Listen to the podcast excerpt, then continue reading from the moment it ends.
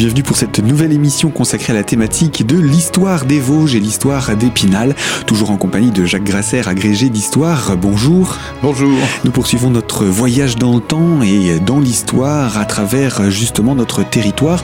Nous avons quitté l'époque romaine, l'époque mérovingienne. Nous la concluons pour parler de l'époque carolingienne. Et euh, si à l'époque romaine, il y avait vraiment une notion un petit peu de territoire et peut-être même de frontières qui était euh, assez sensible, euh, l'époque mérovingienne, elle, n'a pas connu euh, ces, frontières. Comment est-ce que les peuples se sont appropriés les territoires et comment étaient-ils répartis et divisés à cette époque?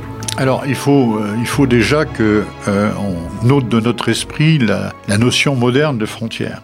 Hein. Il n'y a pas, il a pas de, il a pas de mur, il n'y a pas de de, de, clôture. oui, alors il peut y avoir. Par exemple, on a du côté de la Germanie ce qu'on appelle le, le Limes. Le Limes, c'est une frontière qui est effectivement ponctuée d'un certain nombre de tours, d'un certain nombre de, de, de, une frontière militaire alors qui est surveillée mais qui est complètement perméable de toute façon, mais qui permet quand même de euh, voir ce qui se passe et éventuellement d'appeler des renforts à tel ou tel endroit où on s'aperçoit qu'il y a un risque d'invasion euh, d'invasion armée. On a par exemple aussi le, long du Danube, c'est la même chose. Et puis euh, quand on va par exemple en Angleterre, pour faire court, on a encore le mur d'Adrien, par exemple, hein, qui coupe l'île principale en deux, hein, au nord de au nord de Londres, vers l'Écosse, hein, ce mur d'Adrien, qui est une frontière par rapport euh, aux populations celtes qui sont, qui sont au nord, hein, grosso modo les, les Écossais. Hein. Donc on a quand même des, des, des, des, frontières matérialisées, mais euh, tout ça est très perméable, parce qu'on n'a pas les effectifs de toute façon pour tenir. tout ça, c'est pas la grande muraille de Chine, euh, voilà. Et même la grande muraille de Chine est complètement est perméable, elle aussi, parce qu'on peut pas avoir des gens tout le long et 24 heures sur 24, c'est pas possible. Donc il faut, il faut avoir une autre notion que cela euh, de cette notion euh, moderne. Mais l'Empire romain avait quand même des limites, euh, donc que je viens de citer, et à l'intérieur, on avait une unité. On avait une unité de langue, une unité euh, monétaire, une unité euh, d'organisation politique, euh, religieuse, etc. C'est ça qui va un peu éclater, hein, même si ça se fait très progressivement. Par exemple, le latin reste une langue véhiculaire pendant très longtemps. Quand on regarde, par exemple, des miniatures euh, carolingienne, par exemple, les costumes euh, de, de, des, des, princes de cette époque-là, ça rappelle complètement les costumes romains. Hein, euh, C'est-à-dire qu'en l'espace de, de quatre siècles, il n'y a pas eu d'évolution véritablement euh, pour s'habiller. D'un point de vue vestimentaire. Après tout, comme mmh. Charlemagne revêt une tunique rouge, c'est la couleur impériale qui était la couleur des empereurs romains. Hein. on a des traditions quand il se fait euh, euh, sacré, euh, donc là c'est un aspect religieux, mais quand il est couronné empereur à Rome en l'an 800, ce, couronnement impérial ne s'était pas vu depuis le 5e siècle en Occident, et il devient finalement le, le, le, le, pareil de l'empereur d'Orient à Constantinople. Hein. On, reprend une tradition impériale. C'est pas Charlemagne qui invente le titre d'empereur, mais c'est symbolique de reprendre quatre siècles après ce titre-là en Occident. C'est, euh, on veut montrer qu'il y a continuation entre l'Empire romain euh, et euh, l'Empire de et l'Empire de Charlemagne. Hein. Alors comment cet Empire de Charlemagne, justement, puisqu'on est en train d'en parler, comment va-t-il se mettre en place? On entre dans la période carolingienne? Alors, on entre dans la période carolingienne, donc à la fin du, du 8e siècle, euh, donc c'est la fin du dernier souverain euh, mérovingien, et euh, bah, le miracle, si miracle il y a, euh, c'est le fait que ce Charlemagne, c'est un homme avec une personnalité très particulière, donc c'est un, c'est un chef, c'est une personne qui va s'imposer, comme on voit des personnages comme ça au cours de, au cours de l'histoire, hein, comme il y a eu certains empereurs romain. C'était pas un descendant de euh, le non, fils pas du tout, euh, hmm. pas du tout. Euh, c'est alors aussi, hein, il y a, y a, des dynasties qui se mettent en place, mais il n'y a pas de notion encore de de, de, de noblesse, etc. Hein, c'est pas ça.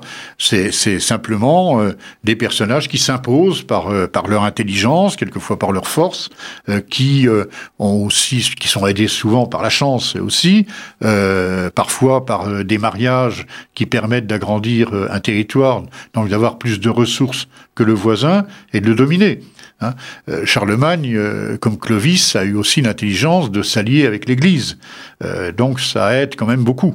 Hein, oui, puisque l'Église est installée depuis la période romaine 530 à peu près. Bah, ça dépend des régions. Hein. Chez nous, par exemple, en, dans les Vosges, c'est à partir du 6e siècle, 7e siècle, que l'on a effectivement une, une, présence, une présence attestée de la, de la chrétienté. Mais ça veut dire que la chrétienté, donc au 6e, 7e siècle, était arrivée jusqu'à nous, donc potentiellement euh, une, une entre guillemets emprise sur l'ensemble du territoire de euh, oui, alors que, encore une fois c'est très variable hein, le, christianisme euh, se répand par exemple à Lyon au deuxième siècle. On a déjà des des, des, des, des groupes de chrétiens hein, souvenons-nous de, de Blandine hein, qui a été martyrisée dans l'amphithéâtre de Lyon par exemple. Bon bah, ça ça se passe effectivement au tout début finalement de, de, de l'extension du, du christianisme. Donc on va remonter lentement euh, la vallée du Rhône, la vallée de la Saône, hein, des grands axes de circulation. Mais et puis les villes, euh, bien entendu. Mais les fondations de, monastères, comme on l'a dans les Vosges, par exemple le Saint-Mont euh, à côté de Remiremont, ou les abbayes vosgiennes, les grandes abbayes qui vont devenir les abbayes bénédictines, comme Moyen-Moutier, comme Senonne, Étival, etc. bah ça, c'est effectivement beaucoup plus tardif. Donc on voit qu'on a une pénétration très lente. Hein. Il faut donner du temps, du temps au temps. Hein. Mais, mais, vous avez dit quand même que euh, Clovis, du moins Charlemagne comme Clovis, avait euh, pris le, parti de s'associer à l'Église. Donc l'Église avait quand même un certain pouvoir, si ce n'est pas politique, c'est au moins euh, intellectuel sur ben, le peuple. L'Église d'abord est présente. donc on a des personnages qui sont présents dans les villes, dans les campagnes. Donc il y a, il y a un quadrillage finalement. Donc c'est un relais pour le politique qui est un relais euh, tout à fait essentiel.